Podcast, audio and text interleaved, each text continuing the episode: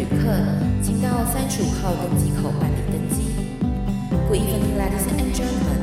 Passenger on the flight to Travel Charter, please proceed to gate number thirty-five. Thank you.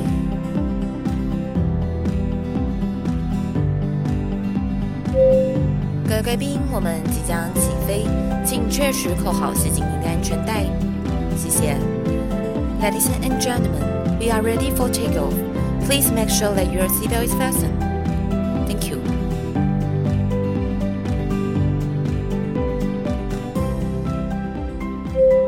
Hello，各位听众朋友，大家好，欢迎来到旅行快门，我是 Firas。上一集呢，我们来聊了土耳其自助旅行全攻略的上集啊，我们聊了呢，在土耳其当地的交通怎么规划啦，现金啦，支付的部分，以及网络交通的内容。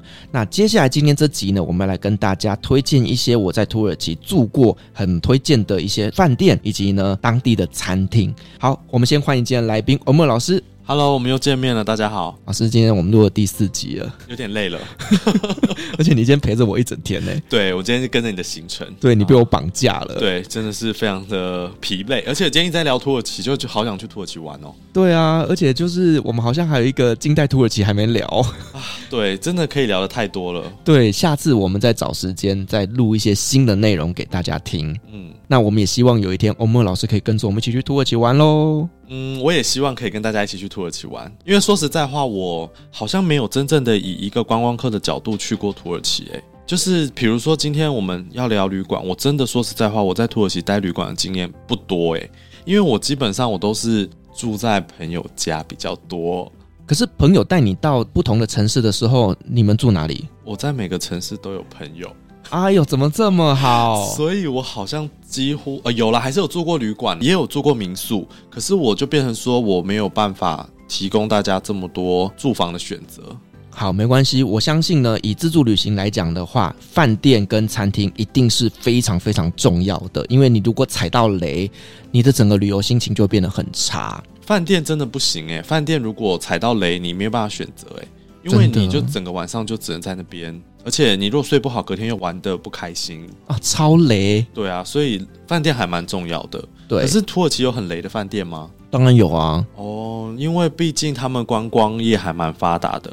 所以我觉得他们饭店真的选择好多，超多。对，选择很多，所以呢参差不齐啊。所以呢，我跟大家推荐几间我真的是住过，而且我觉得很不错的饭店，然后来告诉大家为什么我推荐它。那你在土耳其你会怎么安排住宿？基本上我 Airbnb 啦、青年旅馆啦、沙发冲浪啦、饭店啦，我都住过。好，那我觉得第一个就是取决于你的预算，例如说你今天打算呢一个房间五百块。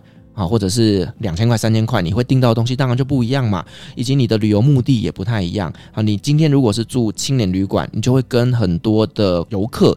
可能是外国的，可能是土耳其的，你们就有很多交流的机会。那这是一个很好交流文化上面的一个选择。那另外就是 Airbnb 的部分呢，就是诶，你可以去挑选你适合的房源，然后去做入住。可是我住过几次 Airbnb，其实蛮雷的。你是怎么找 Airbnb 啊？从网站上吗？对，从网站上。很雷的意思是什么？因为你知道伊斯坦堡就是很多很多的丘陵。对啊，然后呢，你今天看它的地图的时候呢，你永远不知道它这个是在山上还是在山下。哦，它是平面的。对，那你就定了一个，你觉得诶，一个晚上五百块很便宜，你就会觉得自己挑到好物这样子。结果你一去之后，你发现你要提着三十公斤的行李。爬二十分钟。像我们了解地形的话，我们就会知道哦，那一区大概是在山区或者是在丘陵区。所以如果他是第一次去土耳其或去伊斯坦堡的话，他就会不知道说啊，这一区，比如说巴拉子区或者是法蒂区，到底是在平地还是山区。可是伊斯坦堡基本上很蛮多地方都是在偏丘陵的地方，对，你会很容易踩到雷啊。对啦，可是不代表它本身的房间是不好的吧？哦、呃，房间其实都不错，因为你如果自己在网站上订的话，你一定先看过照片，所以基本上房间都不太雷。可是 Airbnb 它没有户外的实景照吗？Airbnb 我蛮多都只有看到房间里面的照片哦，以及客厅的照片，它比较不会放它户外的照片。哦，那我觉得如果大家觉得那间不错，他可以把地址丢到 Google 地图看看那个实景图，应该可以看得出来它外面是不是丘陵地。因为如果是丘陵地，会很明显它是。很像那个旧金山这样子的一个斜坡。对，就是你这功课要先做了，然后再来就是 Airbnb 就入住的方式，我觉得也不是这么的方便，因为你必须要先跟房东可能呃告诉他说你几点会抵达，然后跟他约时间，然后他再带你进去。有一些是这种，我就遇过。那有一次呢，我就抵达了塔克信广场之后，那我的房东他还在上班。那我就到旁边的星巴克喝咖啡，我大概等他三十分钟吧，然后他再带着我去房间 check in。那我就会觉得说，这个等待，如果我今天是住饭店，我就不需要花这个时间。嗯，这个应该是全世界的 Airbnb 都会有这个问题吧？对。就是你在入住的时候会遇到比较不方便的事情啦，对。那再来就是沙发冲浪，其实这个部分就会牵扯到一个呃危险性的问题。女生我就不太建议，我只能说就是它一定有风险性在啦。那土耳其的男生普遍上对于我们亚洲女生也是非常的好奇的。对啊，而且你也不能保证说，因为像我之前我一个朋友就是去做那个 Couch Surfing。然后他就是他的屋主是男生，然后他是女生，然后那个屋主就一直要进他房间内，他还跟他说：“啊，你这个床我们一起躺躺看舒不舒服什么之类的。”反正就是会遇到很多我觉得比较让你旅行上没有那么舒服的事情，所以我会建议女生的话可能就自己要小心一点，男生的话在土耳其是不会有人来做这件事情。我自己是觉得蛮安全的啦，但是就像你讲的，女生真的要保护自己的安全，尤其是如果你是一个人的话。对，就是如果你结伴，我觉得都还 OK，但自己一个人一定要保护好自己的安全。对，那再来就是，我觉得土耳其的饭店其实并不贵哦，现在还不贵吗？没有涨价吗？涨过了，可是你跟台湾比起来，它真的还是不贵啊。嗯，对，因为像台湾一晚五星级的饭店最少都要七八千块台币吧。可是像我最近在规划明年的土耳其行程，我就抓安塔利亚那边的五星酒店，一晚也才三千多块欸。可是你明年是夏天吗？嗯、呃，冬天。冬天去安塔利亚是淡季啊。对，但是还是有可以玩的东西。哦，就是它就算到了旺季，我记得好像也是四千多块。然后我前几天在抓控亚的 Novotel，也是五星酒店嘛，它一晚才两千多块，两人房哎。所以我觉得，就是土耳其的住宿基本上它真心是不贵。那除非你是去住那种国际五星，例如说在伊斯坦堡的丽兹卡登啊这种，它金额就会比较高一点。但整体上，如果你想要住的舒适、干净，然后呢四五星级，其实在那边都不算太贵。所以呢，接下来就跟大家推荐一些我自己在土耳其住过蛮不错的饭店。好，首先就是呢，在卡巴多奇亚那一边，大家知道就是很有名的就是洞穴屋嘛，对不对？对。那在卡帕多奇亚那一边呢，就是有很多很多的洞穴屋，但是洞穴屋还有分成真洞穴跟仿洞穴。哦，那有一些洞穴它是真的从以前的那种石洞啊，然后石窟等等的去把它重新装潢，所以变成真的洞穴屋。那有一些呢，他们就是后来才盖的洞穴屋，就是仿的啦，仿。对，就是仿的。但说实话，你看不太出来。对，但是你住进去其实会知道吧，因为仿的好像听说，因为我也没住过仿的，它就是会比较干净啊。因为你如果是住真的洞穴屋，它就是会掉一些屑屑，会掉血血。对啊，然后墙壁就会龟裂。可是仿的好像就不会有这个问题。对，就是你真的洞穴屋的时候，可能还会遇到哎，网络不是很流畅啊，等等的，会有这种小问题在啦。但是呢，在那边的洞穴屋真的哇，真的是非常非常多诶，几百间有吧。那我自己住过，比较推荐的是在这个 Goreme 的山丘上面，那有一家叫 Artemis Cave Suite。那这一家呢，其实我觉得真的是卡巴多奇亚那边算是最美的饭店之一了。原因是它有一个很大的阳台，那那个阳台呢，你晚上的时候呢，你就可以坐在那边欣赏哥乐美的夜景。然后，如果是白天的时候呢，你就可以把你的早餐端到阳台上面去吃，然后就可以去眺望整个卡巴多奇亚这种破碎的地形，然后很多精灵的烟囱，然后在那边可以拍出很漂亮的完美照。卡巴多奇亚就是专门拍完美照的地方，而且有一些洞穴屋，我记得。我不确定它是真的还是假的，但它就是专门有一些设置设备让你拍完美照的。尤其是在卡帕多奇亚那边会做蛮多的这种地毯的装饰，或者是传统土耳其的壶，那它就会摆在那边，然后你就可以在那边拍出美美的完美照。对，所以这一间我个人住过，我觉得还蛮推荐的。不过因为它也是热门的房源，所以呢，如果说你要订的话，请你一定要提前预订，不然的话可能就越来越贵。然后再来呢，像安塔利亚的部分啊，因为安塔利亚它的住宿我觉得没有到很贵。在那边有分成两种选择哦，一种就是他们当地的民宿，因为在安塔利亚那边有非常非常多的鄂图曼式的建筑，那这种就所谓的庄园式的 hotel，你就可以体验一下当地人的这种住宿体验啊。可是这种房子通常它的住宿品质就不是这么的好。因为它是旧城区的老房子改建，所以它可能没有电梯，然后它可能早餐就是它会端好一份就放到你桌上，就不是那种 buffet 吃到饱的。如果你是想要体验的话呢，其实，在老城区那边有非常非常多的这种饭店。那如果说你想要住饭店等级的话，因为呢，安塔利亚它是在地中海的一个城市，所以那一边有非常多海景的饭店。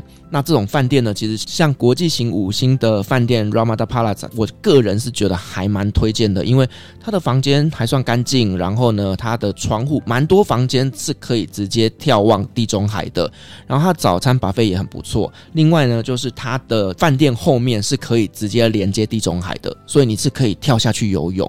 然后呢，它房间。我觉得也不贵，而且房源非常非常的多，所以这一间我个人也是蛮推荐的。而且它的距离就在旧城区，走路大概十到十五分钟，我觉得是散步的距离都可以抵达的一个状况。然后在棉堡的部分哦，其实因为我自助旅行的话，我比较不会住在棉堡啦。但是如果说你想要去体验一下这种呃住在棉堡的感觉的话，那边有很多背包客栈。好，但是呢，我个人就觉得说，背包客栈的价格其实跟一般的住宿都没有差到很多。其实如果可以的话呢，你就多花个一千多块，你可能就可以住到四星级的饭店。那其实，在棉堡哦，它基本上是全土耳其的五星酒店最便宜的地方，因为基本上大家不会在那边过夜。对，只有旅行团会在那边过夜。对，因为我会建议，如果你是自助旅行的话，你不要排在那边过夜。因为棉堡大概玩个两三个小时就玩完了，所以你如果排在那边过夜的话，等于说你会浪费蛮多时间的。但是如果说你不想一天移动两段车程的话，因为那个其实蛮累的，就可以选择在那边过夜。当然，当然，那边也有民宿啦。我朋友有去那边住过民宿，然后基本上那边的民宿都有游泳池。对，然后呢，他们就是棉堡玩两个小时完之后，基本上。剩下的时间都是在民宿的游泳池度过，所以他带了好几套比基尼，想要去棉宝拍照，最后都是在饭店的游泳池拍照。因为棉宝一下子你就会很累，然后会晒得很不舒服。如果你是夏天去的话，所以我会建议大家，如果你真的是背包客，我相信以 Firas 的听众，大部分的年纪都是可以接受一天两段移动的吧？对。但是如果你带家人的话，或者是你家里有长辈，我第一个不太建议你们做背包客的旅行。土耳其，因为你要走很多的路，然后你会有很多突如其来的不方便，所以我会建议，如果你是比较体力好的，你可以走的，那我会建议最好就是免保，真的是不需要排太多的时间，嗯，真的 就是你会有点后悔。对，但如果说你是那种想要体验五星级酒店，那你可以去体验看看，因为它真的很便宜。那可能一个晚上也就是三千块左右。你有住过吗？旅行团当然都会安排啊。哦，所以那你觉得真的 CP 值是真的到五星级的这么好吗？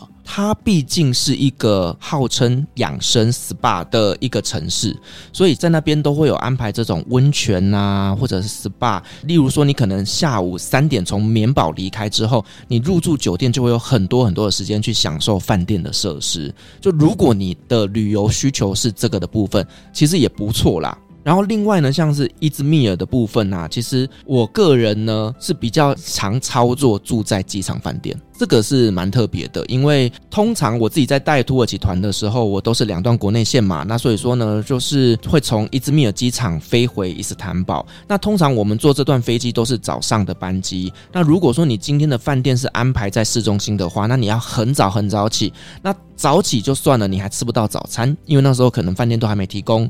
所以呢，我通常会在结束伊兹密尔的行程之后，然后直接带着大家入住伊兹密尔机场的饭店。店。那在这个饭店里面呢，大家就简单的房间设施，它不是五星级酒店，但是呢，它该有的也都是有的，而且就是呢，你隔天早上你还可以舒舒服服的吃个早餐，然后吃完早餐之后呢，拖着你的行李三分钟就抵达 check in 柜台，所以你就不用隔天一大早还要拖着行李这样满街跑，然后省掉很多很多不舒服的时间。对，所以我个人蛮推荐的。那除非你的玩法不是从伊兹密尔回伊斯坦堡，对，比如说有些人、呃、他可能是伊斯坦堡先飞伊兹密尔，然后逆时针玩法的话，那他有可能就是可以选择，因为你接下来伊兹密尔玩的一定是往棉堡去嘛，或者是往东部走，所以呃，基本上也是可以住在比较靠近欧托嘎附近的地方，对，或者是住在库萨达西哦，那个鸟岛。对，但是库萨达西那一边它就是比较观光一点点，那边有非常多的酒店。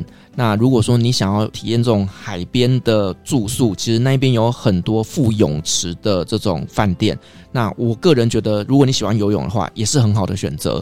对，那我刚刚讲说会安排在机场饭店，还有一个原因是因为呢，伊兹密尔机场里面就有租车公司。所以你其实就可以以机场为中心，然后呢，租车自驾到其他的景点完之后，再开车回到机场还车，然后回饭店睡觉。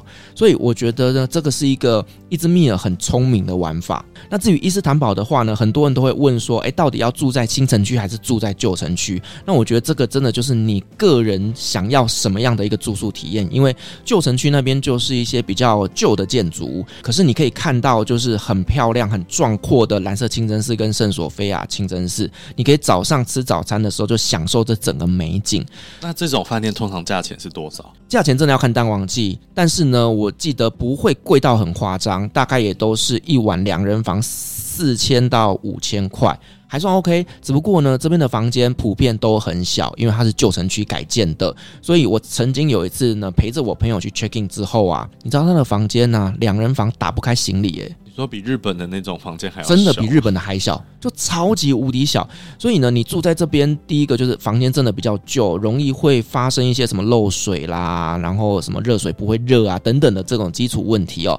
那另外就是在旧城区那边，晚上比较没有夜生活，就是比较不会有那种像塔克星广场那种热闹的酒吧啦、夜店呐，甚至你想要去百货公司买一些东西什么的，那边都没有。所以旧城区，我觉得它真的就是只有在呃。圣索菲亚清真寺跟蓝色清真寺这个比较吸引人的部分以外，其实我个人比较不会安排住在这个地方，因为它连交通都比较不方便。哦，旧城区也是有那个轻轨、轻轨跟渡轮啊。对，但是因为呢，你如果说要去逛逛百货公司的话，基本上百货公司都是在新城区比较多，在新城区比较多，所以说其实，在那边晚上你可能就只剩下一些杂货店会开。所以我觉得这个是比较不方便的地方啦。对，嗯、那如果是在新城区的部分的话，其实我个人蛮推荐住在 Nippon Hotel，就是在塔克星。对，为什么我推荐它的原因是因为啊，它的地理位置非常非常的优秀，它就是在机场巴士一下车，拖着行李两分钟直接 check in 入住。我去参加研讨会的时候，我好像有住在那一间过，那一间的房间也还蛮干净的。它就是四星级酒店哦，它有到四星吗？嗯、我是不知道，因为它看起来外观看起来是旧旧的、啊。感觉有点年代了，但是它也不大间呐。但是我觉得它的房间的空间啊，跟设备什么的都还不错。对，因为你如果说在抵达塔克辛那边之后，你还拖着你的行李，然后要走很远，然后你知道又有很多爬坡，你真的会走得很心累，而且路又不平。对，然后呢，有的地方呢它会泼水，然后你又会滑倒。就是会有很多很多不舒服的一些小状况啦，但如果说你今天一抵达，然后下车，然后你就可以直接入住，其实对你来讲真的是很方便的。而且再来就是你当要离开伊斯坦堡的时候，你一样的，就是拉着过去两分钟，你就可以上车了。所以以自助旅行的话，我觉得就是这一间 Nippon Hotel 是蛮推荐的。那如果说你想要住的比 Nippon Hotel 再更高级一点点。一样是四星，它隔壁有一间 Ramada 哦，我不知道，我没有住过。对，所以其实这两间呢都是蛮不错的选择的。对，那这个是我自己本身在土耳其住过，我觉得还蛮推荐的饭店呐、啊。那如果说你想要再去搜寻其他的饭店的话，那当然也很棒。那也可以跟我们分享你在土耳其住过什么很优秀的饭店。好，我们刚刚讲完了整个就是我在土耳其的住宿的部分哦，那就是个人体验是蛮不错的，那大家可以参考看看。如果说你要安排土耳其的自助旅行的时候呢，这些饭店你都可以来考虑一下。但是除了我推荐的这些饭店以外，其实还有很多土耳其很棒的饭店。如果你住过了，体验也很棒的话，也欢迎你就是跟我做一下分享，搞不好以后呢我去的时候也可以住看看。好，那我们刚刚讲的这个是呃饭店的部分，接下来呢，我们要来聊的就是大家应该会很期待的，就是土耳其餐厅是有什么推荐的？因为呢，很多人去完土耳其回来都说土耳其菜很难吃。那当然，第一个可能是因为你吃的是团体餐厅，那他们大量上菜的情况下，食物的控管就不会是这么的好。再来就是呢，你可能去到这种真的非常非常土。然后我们台湾人又不是这么的适应的餐厅，那也会让你觉得呢，这口味上不是这么的适应。那我就来针对几个城市来做一个推荐。那首先呢，我们还是先从卡巴多奇亚好了。好，那卡巴多奇亚这边呢，我想要推荐一间餐厅叫 Top Deck Cave Restaurant。那这一间餐厅其实它是呃，我二零一一年第一次到卡巴多奇亚的时候，当时的 Trip.com 的第一名的餐厅。然后呢，我还记得当时我要去吃这间餐厅的时候呢，阿弗罗德先生还跟我说，这间餐厅一定是洗评价洗出来的。可是我真的去吃过之后，我觉得诶，很厉害呢。它有一点点像是呢，一家家庭经营的餐厅，它是在一个家庭住宿洞穴的底层。那这个洞穴呢，它以前是一个马厩。那这个店主呢，他们家族全家大小会一起来准备这个食物跟餐点，然后让大家觉得好像是他们的家族的一部分。但是因为这间餐厅它并不是这么的大，它可能只能容纳二三十个人而已，所以我会比较建议就是大家可以入住饭店之后呢，先请饭店的老板帮你打个电话做预约。好，那另外这一家呢，它的菜色其实选择也并不多，它呢都是看当天的呃食材，然后有一些什么样的菜色。然后让大家可以提供一个当日一餐五六道主菜，还有一些甜点等等的这些食材呢，都是当地的农民他们新鲜采来的。那同时他们的厨房是一个开放式的空间，它可以让大家呢去观赏就是食物准备的过程。对，那这是我在卡巴多奇亚推荐的当地餐厅。另外呢，因为它是一个很大的观光景点，在那边就会有很多的什么日式料理啦、韩式料理啦、中国料理啦，我一概不推荐。其实都到了土耳其，我真的不觉得需要吃这种东方料理，因为土耳其人认知的中国菜、日本菜、韩国菜，韩国菜我不确定啊，中国菜跟日本菜我我觉得都还蛮奇特的。蛮雷的，就是不符合我们的胃口啦，或者是它不是我们熟悉的那个味道，所以纵使你真的吃不惯土耳其料理，你想要换个口味，那我会建议你干脆去吃个披萨或意大利面吧，因为土耳其其实蛮多这种餐厅都可以吃得到炸鸡啊、披萨之类的，就不要轻易的尝试他们的东方料理，因为你也不会找到你满意的中国菜或日本餐厅。对，卡巴多基亚也是有麦当劳啦，就是没有一定要去吃这种所谓在外国的东方食物。嗯，好，那再来我想要推荐的这一间餐厅呢，它是伊兹密尔土耳其厨房的主厨推荐的，在阿达纳的烤肉店，在阿达纳，嗯，哇，我们会去阿达纳自助吗？我就推荐嘛，如果大家去阿达纳的话，可以参考看看。好，对，那因为阿达纳它是全土耳其最有名的烤肉之都嘛，所以说呢，如果说大家有机会到这个城市的话，可以去体验看看这一间餐厅。因为伊兹密尔土耳其厨房的主厨哦，他本身就是我们所谓的土耳其阿基师嘛，哦，他是真的算是土耳其的国厨。那这间餐厅是他推荐的，表示说他真的在国厨的鉴赏下是非常非常值得一吃的餐厅哦。那因为他们家是一个烤肉串的餐厅，所以说他们会。使用很多的牛啊，很多的羊，但是我知道有一些人会怕这种羊骚味，这件事完全没有的，而且他们所有的肉都是使用一岁以下的小羔羊所做的，甚至连呢伊兹密尔土耳其厨房的板娘啊，她当时吃到之后都说完全感觉不出来是在吃羊肉，就是完全没有羊骚味的一间餐厅，是值得推荐的部分。然后再来就是呢，我自己比较熟悉的当然就是伊斯坦堡啦，毕竟我在那边住了一年多的时间，然后呢前前后后去了大概也不下百次吧，所以呢在那边我比较能够用我们台湾人的味道去做评分，然后我挑选几家我觉得很棒的餐厅。那因为伊斯坦堡它有分成非常多区域哦，像是新城区啊、旧城区啊、亚洲区啊等等的，那我就做一个简单的区域来做推荐。好，首先要介绍的就是新城区啊。那在新城区那边，其实呢就有很多很多很棒的餐厅，像是呢土耳其这几年开始在推米其林嘛，所以有很多的米其林餐厅也都是在新城区这边。那我想要先跟大家推荐的一间餐厅，它叫 Picnic Locanta。那老师之前也在节目上面跟我们分享过，就是呢正宗土耳其菜就是要去这种 Locanta，呃土耳其自助式的餐厅里面去享用。那你就可以去自己夹你喜欢吃的菜色。那这间餐厅呢，其实它是韩国旅游书里面有推荐的一间土式的自助餐，那也是我每次去土耳其我一定要吃的餐厅。那我每次只要吃完这一餐之后，我才会觉得说，嗯，我回到了土耳其。就是对我来讲，它是一个蛮有仪式感的餐厅。我好像没有特别有这样子的仪式感的餐厅诶。只要吃到巴克拉巴，我就觉得我回到土耳其。对，那这间餐厅它比较有名的就是他们的 cheese kofte，就是起司肉丸。那我觉得这个是蛮不一样的。然后另外呢，就是他们那边有很好喝的鸡汤，叫 u y u。哦，对，土耳其人的鸡汤是亚洲人都可以接受的，嗯，就是很我们跟我们的鸡汤几乎一样啦。对，就是喝完之后你就觉得说，哎，瞬间回到台湾的感觉。嗯，因为土耳其的汤哦，很多都跟我们台湾人的口味不太一样，像是扁豆汤啊，就是这种很浓稠的汤品，那不是每一个台湾人都会喜欢的，所以很多人会回来台湾之后跟我抱怨说，土耳其的汤好难喝哦。但其实我觉得不难喝，只是你没有喝到好喝的。如果你在旅行过程当中对土耳其的汤品是不喜欢的，那你可以来尝试看看这一家的鸡汤，真的是台湾人一定能接受的餐厅。独立大街那边其实也可以推一家叫 Bilecik Kebab。那这家在北欧路的这个烤肉店，其实它的烤肉非常非常的好吃。它其实，在路边，而且很小一家。然后它会用一个铁盘，还是铜盘，还是锡盘，我也不知道。反正就是金属的一个大盘子。然后它会呃中间有很多烤肉，然后它旁边会附上很多个配菜，包括沙拉啦、番茄啊，还有洋葱啊等等的。然后中间就是它的烤肉串，那个还有饼。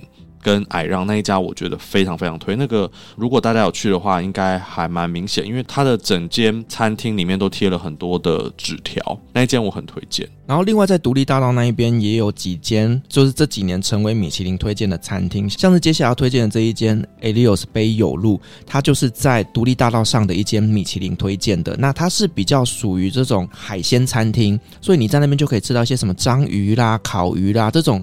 你跟传统土耳其肉食性的这种餐厅是不太一样的。那你可以在餐厅上面直接眺望整个博斯普鲁斯海峡，是一个非常漂亮的景观餐厅，而且它的食材很新鲜，东西也非常非常的好吃。然后另外呢，卡拉科伊这边呢也有一间平价的米其林，它叫做卡拉科伊洛坎塔瑟。那这一间其实是嫁到土耳其去的土席推荐。哦，因为呢，在土耳其那边的台湾人们哦，大家在于吃这方面是蛮有坚持的。嗯，对啊，对，所以透过他们的推荐，我个人觉得是蛮能相信的哦。那这一间餐厅呢，它是一间平价的米其林，那它有多达八十道的梅子，很夸张哎，八十道哎。嗯，对，呃，土耳其的梅子就是你可以自己去选择你想要吃的这种冷盘，然后沾面包或沾大饼，真的非常非常好吃。而且重点是它的位置就是在卡这个港口旁边，所以你可以一边享受晚餐，一边呢眺望整个博斯普鲁斯海峡夜景，真的非常非常的推荐。嗯，那我我也问他说，哎，这间会不会很贵？他说，你放心，我们这种呢日常老百姓都是负担得起的。所以如果说大家呢想要去土耳其呢体验一下米其林，这间可以踩看看。嗯，米其林也是在这一两年才终于进驻土耳其了，所以土耳其有几家米其林榜单上面的。呃，有星级的餐厅，如果大家真的想要试试看的话，其实也可以直接上网络去查，因为那些米其林餐厅我都没有吃过。因为那些米其林餐厅，我们平常自助旅行的人，我们不会特别选择来吃。但如果你真的想要试试看，呃，米其林餐厅的话，那个可以直接在网络上找到名单，而且在土耳其的米其林餐厅价格都不会很高，而且好像也不会说要提前预约或什么的，是还好。那另外，其实像大家可能有些人会想要去土耳其的网红餐厅啊，就是那个撒盐大叔的。那个、哦，嗯，当，就是如果你真的是想要去踩点的话，那他的餐厅其实很多分店，你们自己上网看都有。那我没有吃过他的牛排，我去我都吃汉堡。呃，汉堡我是觉得以他的当时的价位，因为我不知道现在有没有涨价很夸张，以当时的价位，我是觉得算 OK 啦。对，就是它会有个牛肉汉堡，然后旁边有薯条，然后会有饮料跟甜点。甜点的话就是可以选 cheese 蛋糕或者是 baklava。所以我是觉得以汉堡来讲，它的 CP 值好像那时候两百多块台币吧，是可以接受的。然后现场有时候就是你可能会遇到他本人，所以如果你真的想要去试试看，以一个朝圣的心态或者是以一个打卡的心态的话。就是蛮多家都有的，就是撒盐大叔他在去年的世足赛闹了一些风波嘛，他就是直接闯进那个、嗯、跟梅西合作，对啊，然后就直接拿那个那个叫什么大力神杯啊，然后在那边，到底凭什么？我也不懂，就是我那时候看到新闻我也傻眼，我想说他为什么会在那个球池里头，然后后来听说这件事情，主办单位好像也有被罚还是怎么样吧。总而言之呢，他是一个比较有争议性的网红啊，但是土耳其还有另外一个也很有名的网红，就是叫做 Burak Özdemir，然后他其实本身。他会红是因为他在网络上拍的影片都是煮那种超级大分量的餐，然后他都不太看他的菜，他都一直在看。他就是面瘫呢、啊，对，然后一直微笑这样子，傻笑。你知道他那个看起来就像有点痴呆症。对，然后后来他就因为这样爆红，然后他后来开餐厅开到，甚至我记得中东国家好像也有。然后以前我记得他不是开在伊斯坦堡，现在他伊斯坦堡好像也有餐厅，所以他的餐厅的话。呃，我是没去过啊，你有去过吗？我没有去过，但是呢，蛮多人推荐我去吃这家餐厅的。嗯、呃，因为我看他的料理，就是以他的影片来看的话，他的料理看起来是好吃的，但是我不太知道说他的餐厅里面提供什么样子的菜，因为毕竟他的那个影片里面都是超级大分量的，就是那种可能二十个人都吃不完的那种大分量。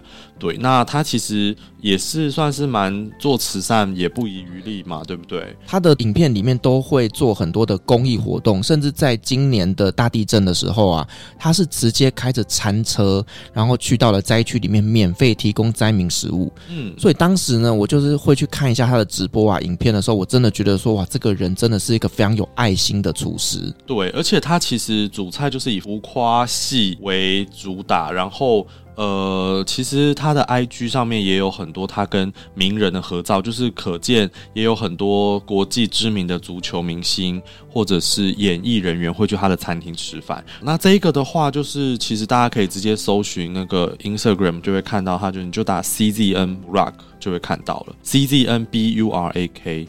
对，然后它应该也有其他不同的分店，所以如果大家有兴趣的话，也可以试试看它的其他餐厅。对，然后呢，我们刚刚讲的这个是属于比较在独立大道这一块区域的部分。那接下来我想跟大家介绍，就是在 Bash Touch 那一边。北区 touch 是伊斯坦堡一个蛮有名的港口，所以那边会有很多的鱼市场。那接下来这几间餐厅呢，是我觉得我个人还蛮推荐的一些餐厅。首先第一间呢，它是一个披萨店。它叫做 William Pizza，这间餐厅最大的特色就是它是咱们土席的老公开的店，你知道 Estela 吗？嗯嗯，嗯，对，她老公经营的披萨店，Estela 不就是很会煮台湾菜的那？对，她是土耳其的厨娘，对，她很厉害，她可以在土耳其变出所有的台湾菜，甚至连凤梨酥啊、芋头酥啊那些你觉得你在台湾都做不了的菜，她都可以做得了，超级厉害。我都看着她的照片，觉得说这个人真的是太屌了，她怎么可以在土耳其活得比我还像在台湾？没错，没错，没错，她还可以做一堆宴客菜啊，或者是那种节庆包粽子啦、年菜啊什么的。对，他有在接单。对对对 对，所以如果说各位在土耳其的朋友怀念台湾味的话，哎，待会可以私讯他，跟他做一个订购。好，那这一间披萨店最特别的就是呢，它其实是跟传统土耳其比袋不太一样。老师，你有吃过那种比袋，通常都是那种很硬的皮吧？就是酥酥脆脆，哦、就是这一种啊，对啊，有时候刮到你的嘴巴，就是嗯，它比较硬啊，外层比较硬一点。对，那这一家披萨店，它做的是这种老面发酵的薄饼披萨，所以它的饼皮是那种软 Q 带劲，不是传统的土式薄脆。那我觉得，如果你也是那种吃了很多土菜之后呢，你想换换口味的话，可以去体验看看他们家的披萨。我吃过好几次，非常推，真的就是我每次去伊斯坦堡自助旅行的时候，我一定会去的地方。那另外呢，在这个 Beşiktaş 呢，它就是一个鱼市场嘛，它旁边有一个路边摊，这个摊名叫做 Balıkçı Balık Ekmek。那顾名思义，它就是一个卖鱼面包的餐厅啦。那土耳其的鱼面包非常非常的有名，也是呢，在很多旅游书上面都会推荐说去土耳其不可以错过的美食。但是我个人真心没有很爱，老师你喜欢吗？我觉得它也是腥味偏重一点点的一种鱼面包，对，可是我觉得还是要看店家吧，嗯，因为我觉得其实他们的整个口感咬起来也是偏硬啊，比较干一点点，所以如果你不喜欢的话，就没有一定要吃。对，因为它的做法就是法棍面包，然后中间切一半，然后放生菜、放番茄、放洋葱之后呢，再放一片去掉鱼刺的烤青鱼。那因为我个人真的不喜欢吃面包，尤其是那种会刮嘴巴的面包，所以呢，我每次吃那个鱼面包的时候，我都是把里面的料吃一吃之后，面包就拿去丢给海鸥吃。但是呢，我们刚刚讲的这家鱼面包餐厅呢，它比较特别的就是呢，它有一个东西叫做鱼卷饼，意思就是说呢，它是用 d u l u m 就是用那个薄饼去卷鱼肉，那会比鱼面包好吃很多，因为卷饼上面它就会撒。辣油，然后配一些生菜、洋葱、柠檬，是很够味的。重点是这个摊贩呢，你不用担心在这边吃会被骗，因为它所有的价格都是写在门牌上面的。所以如果你有去到这个地方，也可以把它当成是一个小吃，然后点来吃看看。讲到鱼面包，我其实。不是很推荐在土耳其吃海鲜类的东西，因为毕竟他们不是特别会料理海鲜的一个国家跟民族。但是呢，我在伊斯坦堡的亚洲区叫图兹拉那个地方，就是我吃过一家非常非常好吃的海鲜餐厅，它叫做图兹拉巴勒克色，图兹拉 T U Z L A，然后 B A L I K C I S I。然后那一家鱼料理餐厅也是我土耳其朋友带我去的，它很特别，是它是无菜单式的料理，就是它你就进去做，然后他会随时端出一整大铁盘的鱼，然后呢他就问你要不要，如果你要，他就帮你夹一份放在你的盘子里，然后它的鱼有很多种鱼，很多种料理方式，然后它有时候会有海鲜，有时候会有虾，然后你也可以点沙拉、点面包等等的，非常惊人的好吃。你不要点螃蟹跟虾。但是花枝可以，然后鱼非常的好吃。我觉得它是我在土耳其，甚至我连包含在台湾，我吃过我觉得最好吃的鱼餐厅，因为它的料理方式，它有一些很台式的，就它竟然有用酱油去做的鱼，然后有洋葱。对，所以我那一家我真的吃到非常惊艳诶。然后他就是端出来，随时你要他就给你。然后比如说我们八个人要的就举手，他就会放一份在你盘子里，价钱也都很公道，所以我会觉得蛮推的。可是距离市区就真的比较远，就是如果你没有开车去的话，基本上不会有人到那个地方去。对，那你刚刚既然都已经讲到亚洲区嘛，其实，在亚洲区我有一间非常喜欢的餐厅，它叫做 Durumju Amy，它是一间呢土东加吉安泰普的料理。那加济安泰普它其实就是土耳其的美食之都啦。那很多很多的料理都是发源于这个城市。那这一间餐厅呢，它比较特别，就是呢，它有一些土东才有的料理。那在伊斯坦堡其实是很少见的哦，像是羊稀汤 k e l e p a c h a 还有就是 b e y r o n，就是贝兰汤。这个是我个人在土耳其最爱的东西，真的非常非常的好吃。然后因为土东那边也是很擅长做烤肉的，所以这间餐厅呢也会有很多的像是这种阿达纳烤肉啦。啊，或者是说烤鸡翅啊等等的，我也觉得非常的推荐。所以如果你没有机会去土东，但你又想尝尝土东料理的话呢，这一间餐厅是可以做推荐的。那另外呢，亚洲区还有一间餐厅，就是老师你上次推荐我去的这间 Netflix 主厨的餐厅。嗯，是呀、啊。你上次体验不太好，因为你被当盘子嘛，对不对？其实东西好吃啦，东西是真的好吃。然后如果你不是被当盘子的话，它价格其实也没有那么夸张。它在卡特克的巷子里，然后卡特克也是旁边就是港口嘛，就是那个渡轮停的地方，所以它其实非常方便。然后你就进去之后，它其实街道的两旁就是它有一边是烤肉区，一边是它的特色菜区。那它里面也是有每天不同种的美食，你可以自己进去选，而且它是称重算的。然后它你可以点烤肉，你也可以点当天有的特色菜。那它其实就是有非常多不同，整个土耳其来自各个不同城市、不同省份、不同民族的料理都在那边可以找得到。所以我个人会觉得那一家很好吃，而且连土耳其人都有些菜他们自己都不知道，就也没吃过。然后到了那边之后才发现，哦，原来有我们土耳其有这样的料理。那我之前去吃，其实价格我觉得还蛮划算。我一个人大概三百多块、四百块，我吃超级多，然后超饱的。然后我推荐学生去吃，学生们也都蛮开心，吃的蛮开心的。所以你上次去吃应该是观光客，观光客被当成盘子了。对，因为当时我跟他沟通的方式就是说，我总共十二人嘛，那十二人我做成三桌，所以呢，我点了几道主餐之后，我其他的美菜什么的，我就请他帮我配。那我就跟他说，你就帮我配成就是十二人吃的东西，然后分成三份，因为我三桌嘛，三桌都要一样。结果他把他说的美菜各上三份。哦，那可能一方面可能沟通不良啦，或者是我觉得你如果真的要这样子的点餐方式，你可以跟他讲说你的预算是多少吧。比如说我一个人的预算大概是抓三百块台币，那可能他就会比较好给你上菜。但是你知道吗？因为我当时是请我在土耳其从事旅游业的朋友订的这个餐厅，然后呢，他就说：“诶，这个人我好像认识诶。”然后他就去翻一下他的通讯录，确实他里面有存着这个老板的电话。然后我就问他说：“啊，你后来为什么没有联络呢？”然后等我这件事情发生之后，他才跟我说，这个老板确实就是呢，因为爆红之后，然后就想要赚比较多一点点的钱，针对观光客会有这样子的行为。他是认识那个厨师本人吗？对，他认识厨师本人。哦，那他就如果知道这个行为，他为什么？因为他已经忘记这个人了。他们好像就是在什么场合上面有认识。哦。然后后来呢，就是有听别人在讲这一个人的事情之后，他就没有再跟这个人联络。哦，对啊，就是如。如果你真的不想要被当观光客的话，你就请土耳其人陪你去，对，或者是就是要会讲土耳其文之类的，对，或或者是就像你刚刚讲的，你很明确告诉他说你的预算是多少钱，然后或者是很明确的跟他点说这个东西一份，这个东西一份，这个东西一份，对，就是你先问好价钱，确定要点，因为呃，它其实有 menu 的，所以它的 menu 上面菜单上也都是有价钱的，除非是美珍那是称重算的嘛，那你也可以跟他说我要拿多少钱的这一个，他就会帮你抓那个钱的重量出来。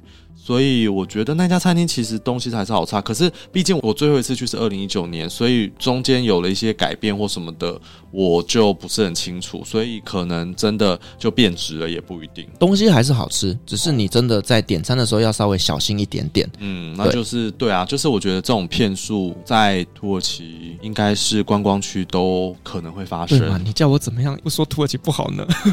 对啦，就是我觉得这个也不是土耳其的问题吧，应该在很多国家，甚至我。觉得很多东南亚国家也都比土耳其这个问题更严重啊。对，没错。对，那所以我觉得不能因为这样子，我们就不去土耳其，或者是就把土耳其列为不友善国家啦。那我只能说，台湾在这一块是真的几乎不会遇到啊。可是也有啊，我们有一些去海鲜餐厅，不是也是吃一个什么鱼，然后突然他给你就是一个超级贵的价格嘛？我们这边也会有一些商业纠纷，也是这样子啊。对啊，观光客的地方都会啦。对啊，嗯、所以我觉得一样还是你问清楚先，然后呃，你跟他确认币值也很重要。就是他跟你讲，比如说八块钱，那这八块到底是里拉还是欧元？那个就差很多。嗯。好，那我们刚刚讲的这是亚洲区，那我们再拉回来旧城区这边的餐厅。其实讲到了旧城区，就是蓝色清真寺跟圣索菲亚清真寺嘛。那这边呢，有一间非常有名，几乎各大旅游书都一定会推荐的餐厅，它叫做 Sultanahmet Köfteci。这间是非常有名的百年的烤肉丸店。那我个人吃过也是还蛮 OK 的，然后呢，它的肉块是会 Q 弹的，然后也是多汁的，只是说它真的算人潮蛮多的，所以你可能去都要稍微排队一下。然后提醒大家，这一间店呢，它只有卖 c o f f e t e 它没有卖鸡肉，所以如果你是不吃牛羊的话，这间餐厅可能就不是这么的适合你了。那另外呢，在旧城区那边还有一间我个人觉得是全伊斯坦最好吃的烤肉串，它叫做 Sheikh Zade Jar Bob，那这一家的 kebab 不一样的是，它是躺着的沙威玛，因为一般的沙威玛是直立的转的嘛，对不对？但是这一家它是躺平转的沙威玛。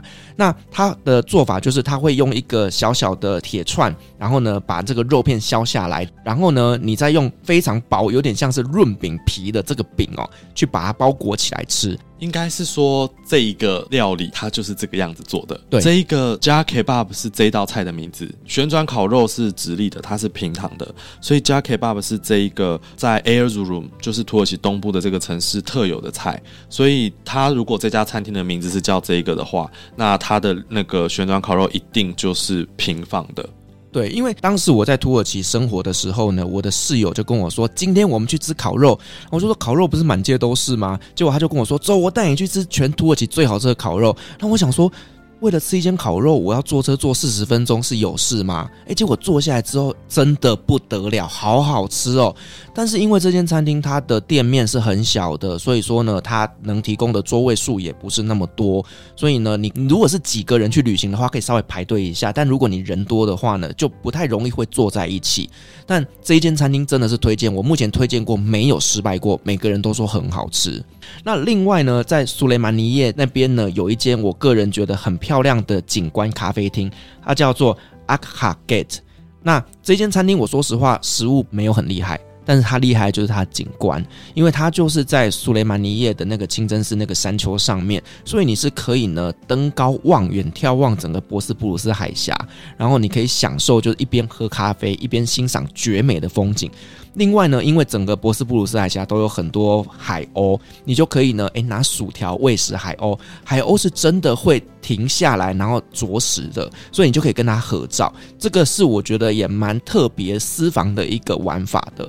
好，介绍完了，就是呢，在旧城区、新城区以及到亚洲区的食物之后，我想跟大家推荐一些，就是如果你真的没有办法适应土耳其菜，你真的一定要吃亚洲餐厅的话呢，接下来来介绍几家在伊斯坦堡的亚洲风味餐厅，是我觉得非常非常到位的餐厅哦。首先第一个就是呢，我的爱店 Yüksel Uygur Restaurant。它就是维族餐厅嘛，好，那维族餐厅基本上呢，它就是新疆菜，因为呢，在土耳其有非常多的维吾尔族嘛，所以他们在那边呢生活很久之后，就在那边开了一个餐厅。这间餐厅啊，他们家必点的就是大盘鸡、蛋花汤、麻婆豆腐哦。跟你讲，一吃下去，马上让你回到台湾。其实安卡拉也有两家维族餐厅，也非常好吃。就是土耳其，因为他们真的很多道地的。维吾尔人，所以那边的维吾尔餐厅非常厉害。就是这一间餐厅呢，就是如果你是真的玩到最后已经很想念台湾口味的时候，你可以去体验看看，因为它的味道真的就是我们台湾人都能够适应的。好，那除了这个维族餐厅以外啊，其实在伊斯坦堡有一间叫做 Izumi Japanese Restaurant 五味日本料理。这间餐厅是我在土耳其吃过最好吃的日本料理餐厅。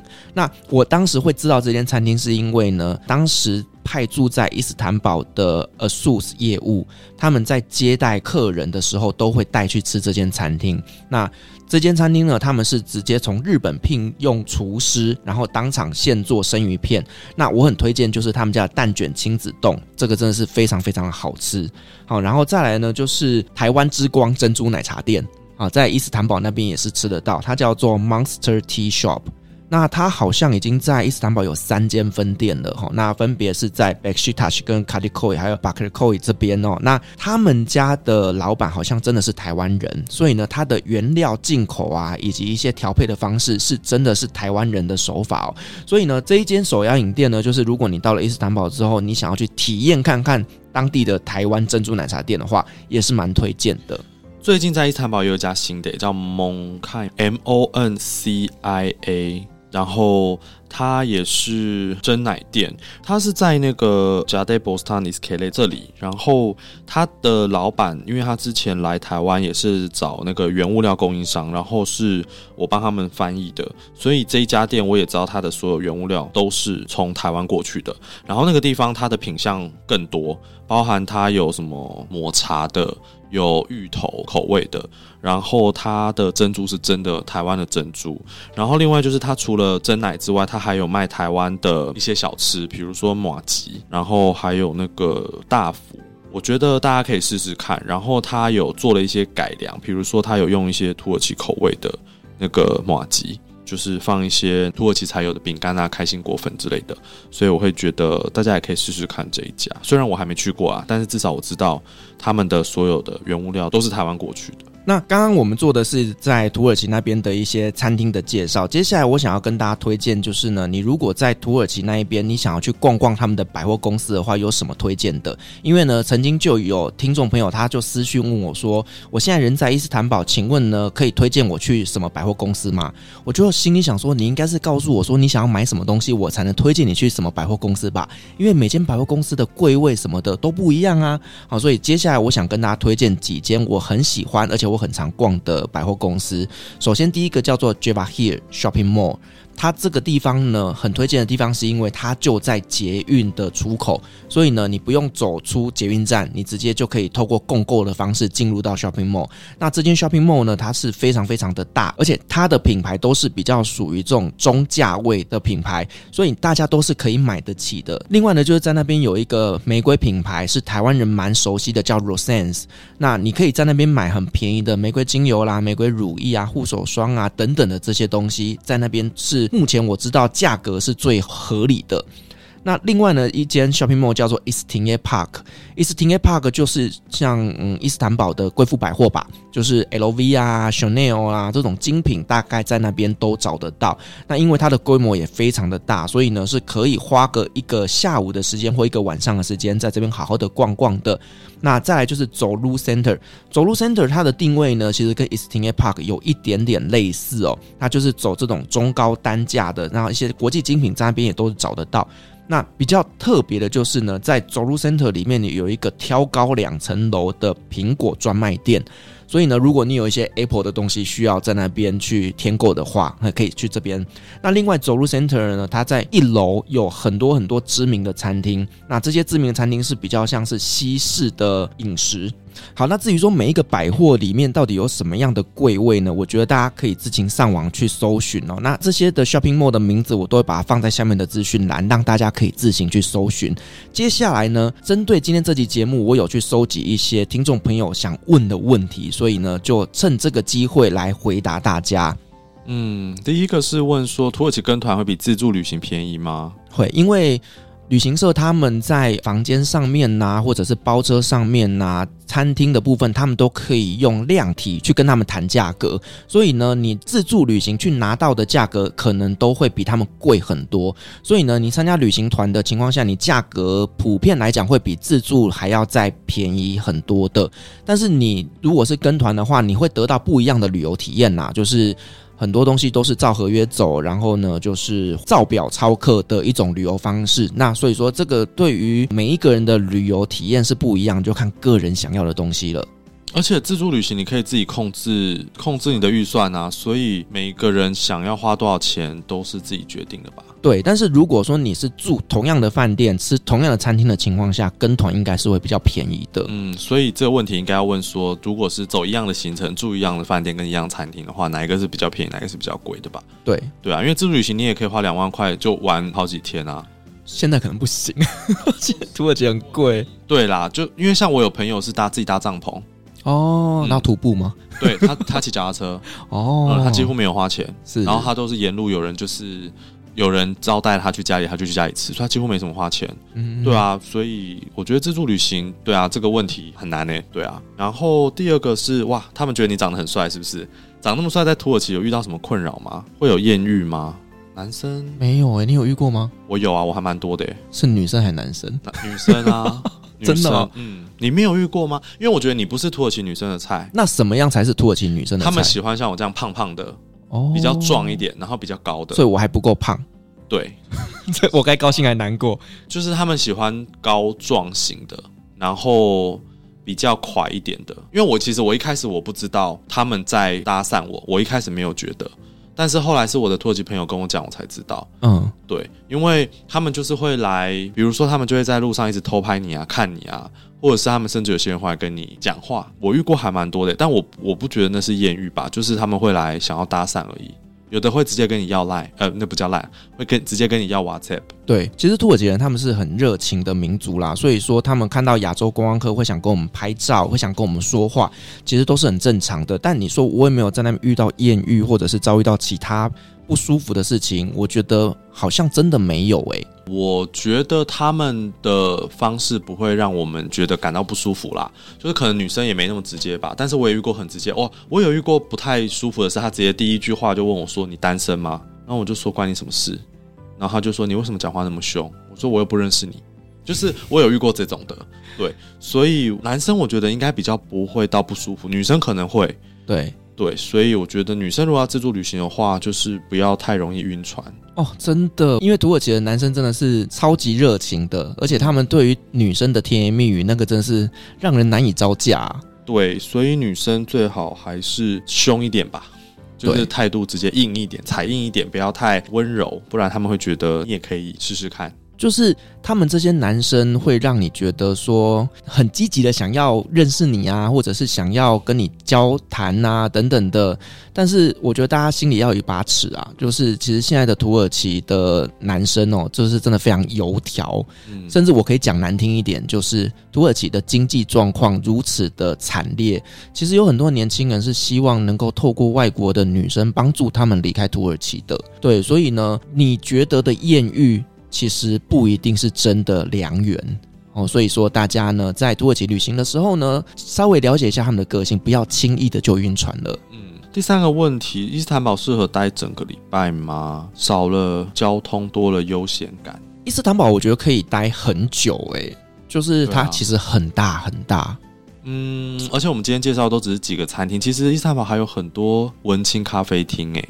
然后还有很多我觉得可以适合漫游的地方，就是如果你没有要赶走马看花的一些博物馆啊，或者是历史景点的话，其实伊斯坦堡可以待很久诶。我觉得伊斯坦堡是一个很适合生活的地方。真的吗？可是土耳其人不觉得，土耳其人觉得伊兹密尔比较适合生活，伊斯坦堡比较适合观光。伊兹密尔也是很适合生活啦，但是我这样说的意思是因为其实它的物价还是比台湾便宜一些。嗯，然后呢，在那边你可以拥有很舒服的旅游体验，例如说你可能去海边走走啊，然后看看风景啊，那甚至你也可以往郊区走，那郊区那边你就可以去爬爬山啊，或者是去看一些海景啊等等的，甚至呢，你也可以就是从伊斯坦堡那边为轴心搭乘这种渡轮啊，去那种两个小时会到的这种周边城市啊，其实真的都。非常非常好玩，所以我觉得伊斯坦堡真的是一个适合生活的原因，是因为它周边能玩的东西太多了。那我觉得不能讲适合生活，因为适合生活的话是在那边工作啊，不适合工作啊。对，所以你应该讲适合观光啦，呃，适合长时间的居留。嗯，就是你不要在那边赚钱的话，就是可以在那边玩。对对，口袋够深的话，对对对，因为如果你要在那边生活，你就在那边工作啊，其实就是交通啊什么的，其实都蛮不适合的。我觉得退休之后可以去那边生活啦。真的假的？伊斯坦堡？哎，我觉得不错啊。OK，如果是我，我不会选伊斯坦堡。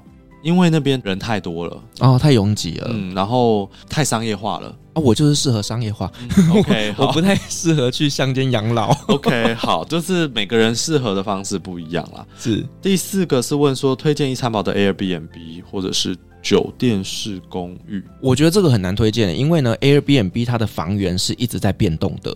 例如说呢，我今天去订，也许我下礼拜去订，我就找不到这个房源，因为呢，房东都是只释放出他有开放的时间。那同样的沙发冲浪也是啊，今天房东不想要接待，他把系统关起来，你就查不到。所以我曾经住过的，我就算推荐给你，也不见得现在会存在着。所以呢，这个部分可能大家呢，就是利用这个房源的系统上去搜寻，然后搭配 Google 的地图啊，因为搭配 Google 地图可以去看一下周边的环境，然后挑选出呢，你觉得 CB 值是高的，然后重点是记得一定要看评论，哦，千万不要去随便挑选一家新的没有人住过的，然后你也不知道到底这个房东人好不好什么的，所以呢，就是透过这种多方比较之后去挑选出适合自己的房间。